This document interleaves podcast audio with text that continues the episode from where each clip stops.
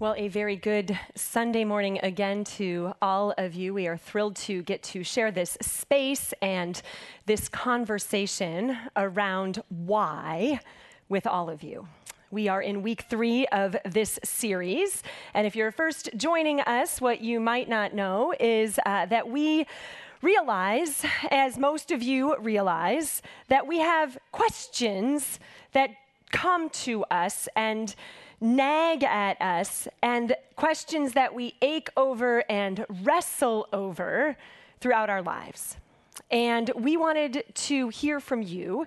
If you could ask God those questions, what would they be? And so we crowdsourced this and threw it out on social media and received hundreds of questions and took sort of the five most commonly asked questions and decided to unpack them in this series. And two weeks ago, Dan Meyer walked us through the very basic starting point why God even believe that you exist. Why are any of us here today? Some of you maybe were told you had to be here today, but why did someone tell you you had to be here today? Why do we exist? And then uh, last week, we talked about a really hard topic. Why do bad things happen? Why does it seem, God, that you allow hard things to happen? And our conversation for this week, at first glance, follows very close on the heels of last week's discussion. And I urge you to go back and download those on our media library if you missed them. They're foundational for what we're doing. If God, you are a God that could stop hard things from happening, why don't you always do that? God, have the miracles stopped? What is a miracle? Are you a God that does miracles? Because most of us find ourselves searching for or clinging to the story of a miracle when we are in one of the hard places that we discussed last week.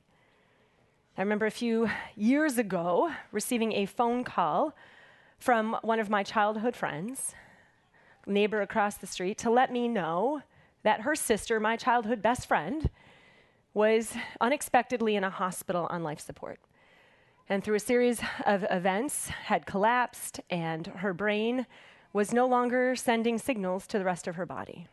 It had been deprived of oxygen for too long to keep working. A young, beautiful, fit, friendly, outgoing, vivacious mom of three kids, a wife, and here she was in the hospital. And I drove to the hospital sobbing, and I ran into that room and I laid myself over her feet and I prayed like I have never prayed before for something and never prayed since for God's miraculous intervention. And I remember laying there watching her feet stick up through the sheets. And I just prayed. I said, God, just wiggle her toes. Just wiggle her toes. Surely this is not that big of a thing for you. You are God after all.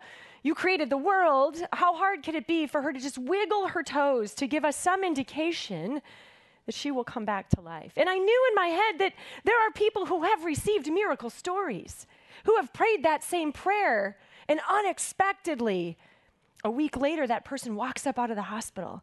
And we just wanted that moment for ourselves. And what I want to be is the pastor today who stands up in front of you and tells you that she stood up and walked out of the hospital that we got the miracle. But I'm the pastor, unfortunately, that has to tell you that we were at a funeral a week later. So why, why didn't we get our miracle? And why haven't some of you had your miracles? That's the question that some of us ask. Now, I'm going to suggest later that we ask ourselves a different question than that. But when it comes to this subject of miracles, we do ask, you know, God, h- how do you intervene in the world? How do you choose to do what you do and have miracles stopped? And why don't I see things like you did in the Old and New Testaments? Why haven't you parted the waters of Lake Michigan like you did the Red Sea? Why don't you walk down Salt Creek? Why don't the people that we love, when we think it's what God should do, be healed or raised from the dead? Why do some people seem to experience miraculous intervention and healing and others do not? And then what is even a miracle? Scripture is filled with different kinds of miraculous acts. The more accurate phrase, instead of miracle, the more accurate translation is actually signs and wonders. Scripture is filled with signs and wonders from God. From start to finish, the Bible is crammed with these stories. And thanks to popular culture, most of us are familiar with a few of them. Certainly, the stories of the Israelites, thank you to Disney with the Prince of Egypt or Charlton Heston or whatever it might be, we know the stories of the parting of the Red Sea.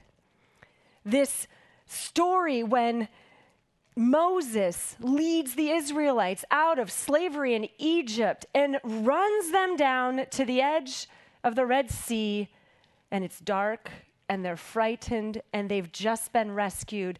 And the hooves of the Egyptian army and their chariots are barreling down on them, and they find themselves on this strip of sand and rock, looking at this body of water, saying, Now what?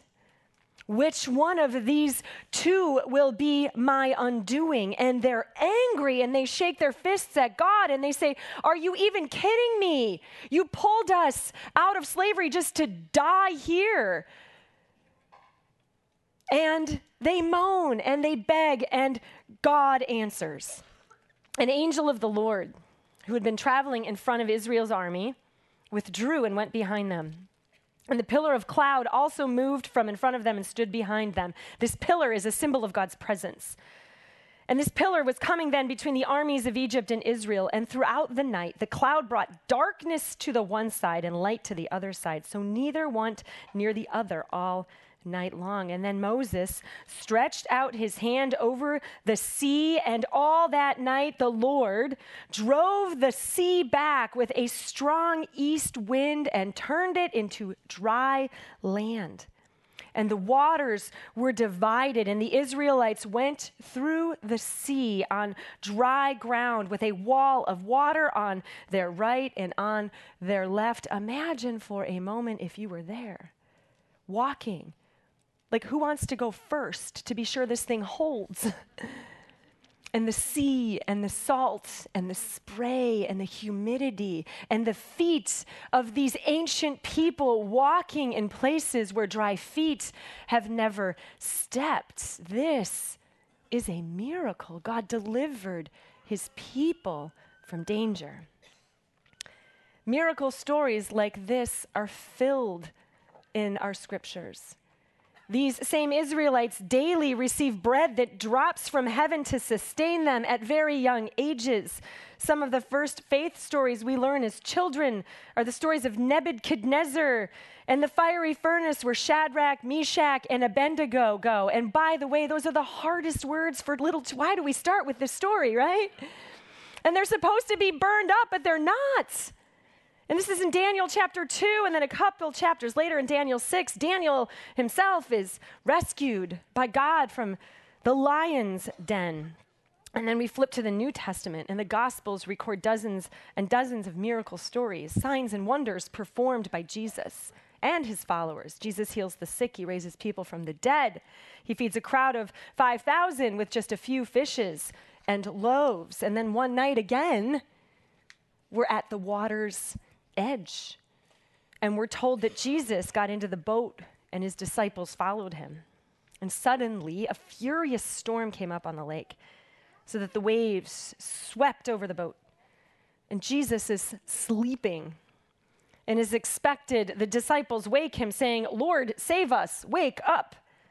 We're going to drown. And Jesus, a little irked apparently, says, You have little faith. Why are you so afraid? Like this controlling of nature thing is no big deal for me. So I am going to rebuke the winds and the waves, and it was completely calm. And the men, we're told, were amazed and ask, What kind of man is this that even the winds and the waves obey him? He heals, he controls wind and water. Who is this God of miracles? I believe in those miracles. Even though I did not get the miracle that I prayed for, I believe in the God of these miracles, and I believe in the miracle stories. Now, the conversation around these miracles goes far beyond these biblical texts.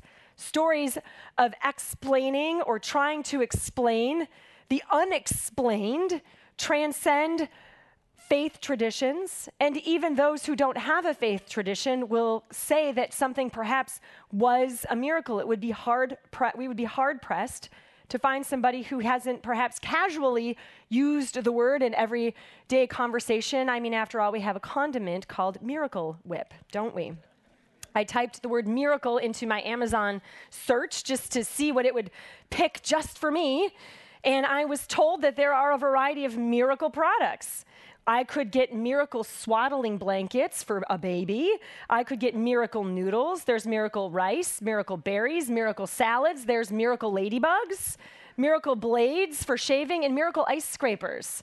So I don't know what my purchase history on Amazon is to have brought all of that up, but every single one of those products claimed something miraculous was going to happen if you buy it. If you pull up your Netflix account, there are miracles on 34th Street. There's the Cokeville miracle, Mrs. Miracle. There's Miracles from Heaven. And of course, one of the best hockey movies ever, simply titled Miracle. Despite our ease culturally at invoking the word miracle, and despite the numerous stories we read in Scripture, when we encounter a miraculous story, we are often suspect. Did the trace of cancer really disappear? Was it really not in the scan? Or did the doctor maybe just misdiagnose it the first time? Did she really just miraculously find her way from where she was lost in the wilderness on a hiking trip and or did she just you know just really get close to being rescued and she just stumbled out on the road? Because that's where she actually was. Is there some sort of scientific or rational explanation for these things? We may nod in agreement when we hear these stories and may find ourselves wondering i don't know. But all of us who have experienced these stories we know these are true. They've happened to us and we will claim the miraculous story every Christmas of the God who came to earth in human flesh through the womb of a teenage mother. And then in a few months, we will get to Easter and we will come and worship and celebrate the miracle that is the life and the death and the resurrection of this God. But if when we greeted one another this morning and shook hands, and I said to you, hey, tell your neighbor a story about a miracle, some of you would be super excited because you, you have them, and some of you would go, Wow, it just got super weird at church. It just got super weird. I don't know if I'm that person. I don't know if I believe this. Is this story the residue of an overactive imagination? Are there perhaps a few details that got missed along the way?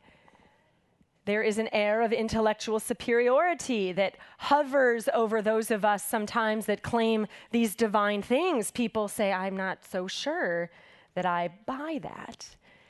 And because of that, what a miracle is and how it happens has been a topic of theological discussion for centuries. And scholars of faith and scholars without any faith at all have researched and studied how you explain what Christians claim is an act of the divine. A casual word search on Google will nod actually at the divine this is what a casual word search will trip up for you a surprising and welcome event that is not explicable by natural or scientific laws and is therefore considered to be the work of a divine agency. Skeptic and famous philosopher David Hume spoke out against miracles, but in order to do so, he had to define them. And he suggested they are a transgression, a breaking of a law of nature by a particular volition, a will of the deity, or by the interposition of some invisible agent. C.S. Lewis, who researched this and wrote on this extensively, suggests that a miracle is something unique that breaks a pattern so expected that we hardly consider the possibility it could be broken. And he goes on to say when that which is outside the universe wishes to invade we have a miracle. Yale historian New York Times number one best-selling author Eric Metaxas suggests that we do best to stick with Hume's definition that a miracle is indeed an event when the divine appears to break the laws of nature. And Metaxas says this He says, A miracle is when something outside time and space enters time and space, whether to wink at us, poke at us briefly, or to come and dwell among us for three decades. As Dan indicated last week, when we trip into these conversations, we find ourselves discussing things like the laws of nature. And Dan unpacked for us last week that there are moral laws and spiritual laws and physical laws that govern the universe. These natural physical laws we live with daily. We rely on them and we are, for the most part, grateful for them. Most of us this morning did not wake up and kind of go with one eye, nervously feeling around, wondering if we were stuck to the ceiling somehow in our sleep, as if the law of gravity had suddenly just stopped being the law of gravity while we were sleeping. We don't think about that in the morning when we wake up. We wake up, we step out of bed, and we get on with the day, and we don't wonder if this whole thing is just going to stop at any given moment. When you drove here this morning, or when you drive home, you will, whether you think of it explicitly or not, now you will, because I just said it though, but you will think of the laws of physics. For every action, there is what? An equal and opposite reaction. So if you drive your car into oncoming traffic, the laws of physics tell you that is not going to end well. We rely on these as people of faith. We have faith in the universe and its order the way God created it. In the beginning, God created the heavens and the earth, the vault of the sky filled with the sun and the moon and the stars set in their places. God orchestrated these laws. Alvin Plantinga says that one of the ways in which Christian theism, Christian belief in God, is hospitable to science one of the reasons modern empirical science came to be in the Christian West is because we assume God is in control of nature and he does not act arbitrarily, which is to say, God is not up in heaven with some finger swirling in the bowl saying, I'm just going to mess things up over here in the western suburbs and see what happens.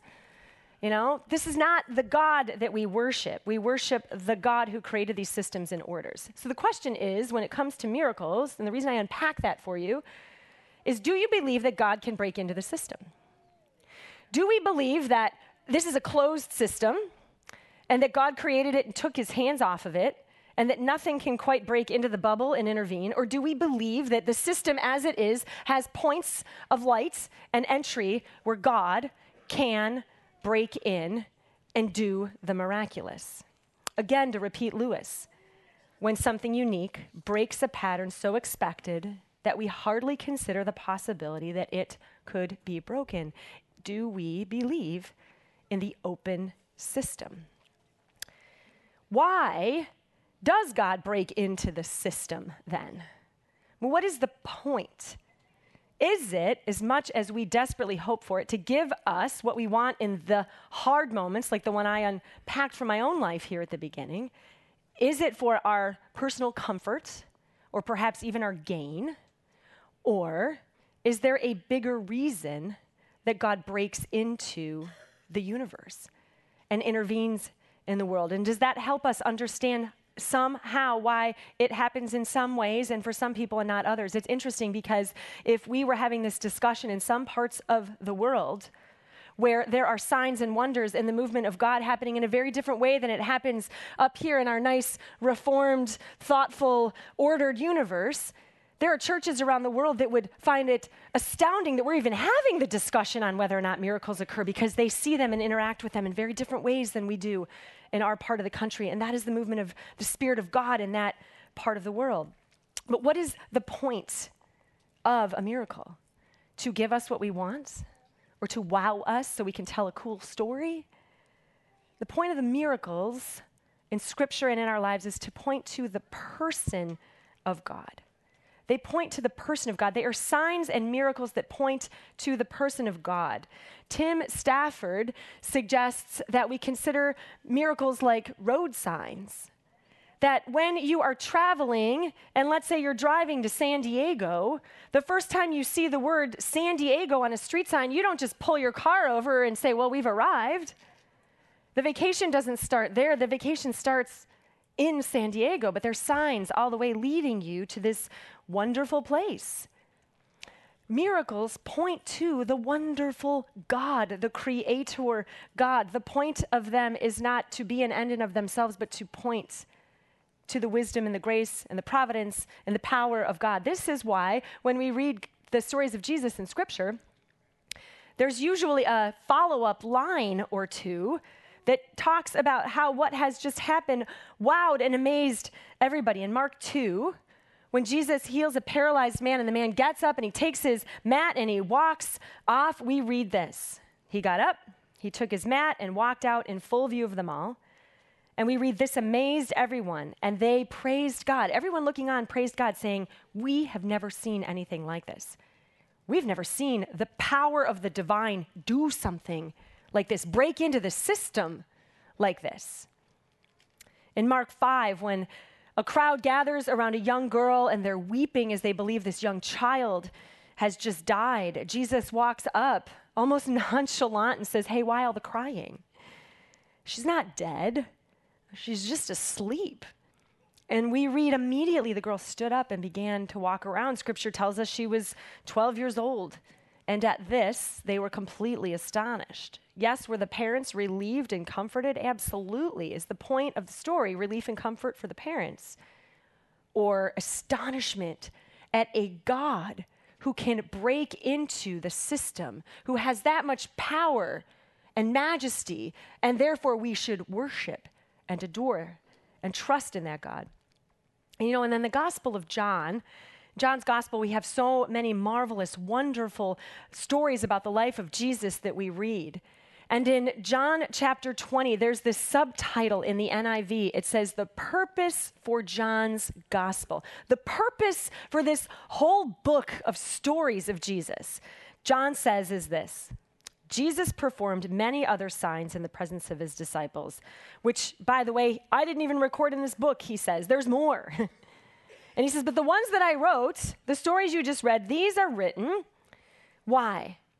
So that you can have what you want? No. These are written so that you may believe that Jesus is the Messiah, the Son of God, and that by believing you may have life in his name. These stories exist. These movements of God, these break ins through the system exist so that we may believe and trust in the power of the Lord God Almighty. So when we experience one of these stories, or something that we wonder, is that really a coincidence? You know, many of us have these. They're like, there's no possible way this could have just happened on its own, that these dominoes could have fallen this way, that this moment could have occurred. When we experience those moments, it points to the bigger person, the person of God. Miracles point to the person of God. They point also to God's providence. Providence is this big, sort of fancy ish theological word that basically means God has not abandoned the world he created, but is at work in it. Most of us as parents don't just create our children and then just wait to see what will happen. We are invested in their flourishing. I had a moment with my son just a couple weeks ago. I have one child that just for the life of him cannot get his act together in the morning to get to school. And I had just exhausted myself with the list. Did you brush your teeth? Did you brush your hair? Did you get your and I just was done. And he just, just didn't feel like doing anything I said and I just looked at him and I said, "I'm out. You get yourself to school. I don't care if you have to walk there in your pajamas. I'm out." And then I walked off and took care of his other children. I don't know if that was a good moment or not, but he looked at me with sheer terror. Like, don't leave me alone in this. And then I was like, well, are we going to brush our teeth or not? Let's do this, you know? And then we figured it out. And, but that little moment, that, that was very good for me because he listened to me. But there was this moment where he was like, Did, are, are you, are we, is that for real? And spiritually, there's a moment like that. Did you, did you, did, are we, God, are you still there? Or did you take like a 700 year vacation after you did this? Because I confess, sometimes I, do, I don't see you the way all these other people say they do, or the way the Bible tells me that you're there. God's providence is like this big bottle of Elmer's glue that we just squeeze and it oozes all throughout the universe, and this whole thing is held together. And sometimes it means we don't see the signs and wonders that we expected to see, but we may see others, and it means other people are experiencing them. And it means that whether we get the miracle that we prayed for or not, there is still a God who is holding this whole thing together. And not just for the sake of this world, but for the sake of His majesty and His glory, and for the sake of the rescue and the redemption and the restoration of our very souls. There is a God, and He is holding all things together.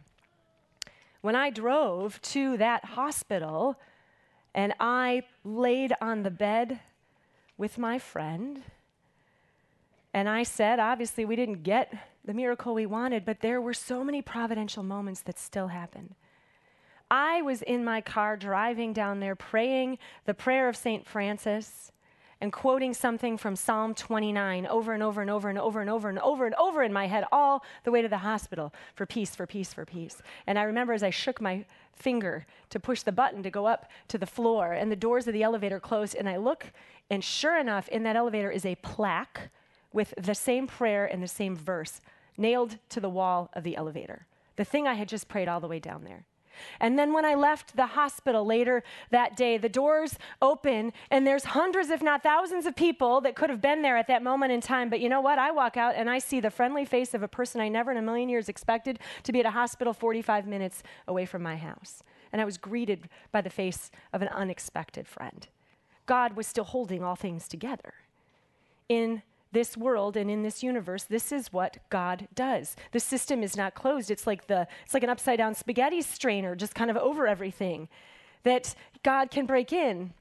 And these moments of light can break in. And lastly miracles point to god's presence. They point to his power or his, his person his providence and they point to God's presence. And presence and providence are, are closely related because we have to be aware of God's presence to see the rest of it working itself out. Sometimes we might fashion ourselves miracle hunters.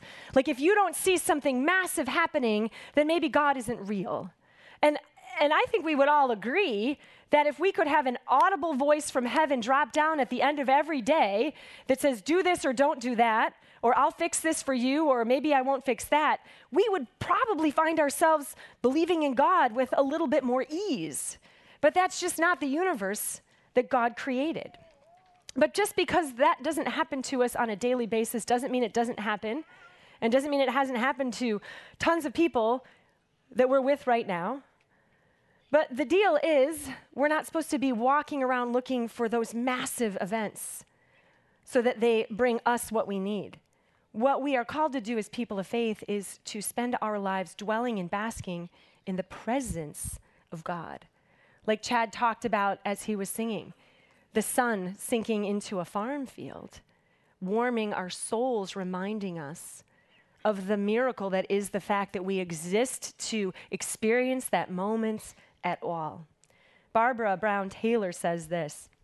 She says, Earth is so thick with divine possibility that it is a wonder we can walk anywhere without cracking our shins on altars. It's everywhere, God's divinity and purpose. She goes on to say that people encounter God under shady oak trees, on riverbanks, at the top of mountains, and in long stretches of barren wilderness. God shows up in whirlwinds, starry skies, burning bushes, and in perfect strangers. And when people want to know more about God, the Son of God, Jesus, tells them to pay attention to what?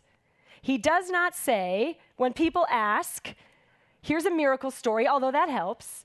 But if you want to know the nature of God, if you want to know if God is real and with you, he says this pay attention to everything happening around you. The lilies of the field, these are parables that she lists here. These are the stories of Jesus.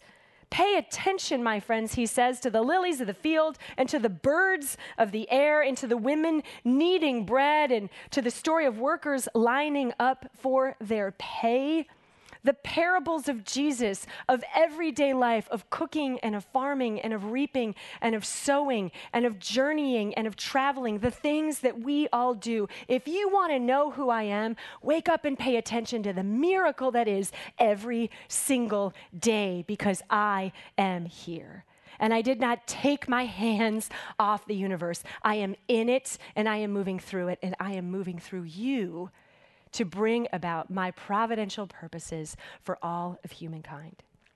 C.S. Lewis puts it this way Miracles are a retelling in small letters of the very same story, which is written across the whole world, but sometimes in letters too large for some of us to see.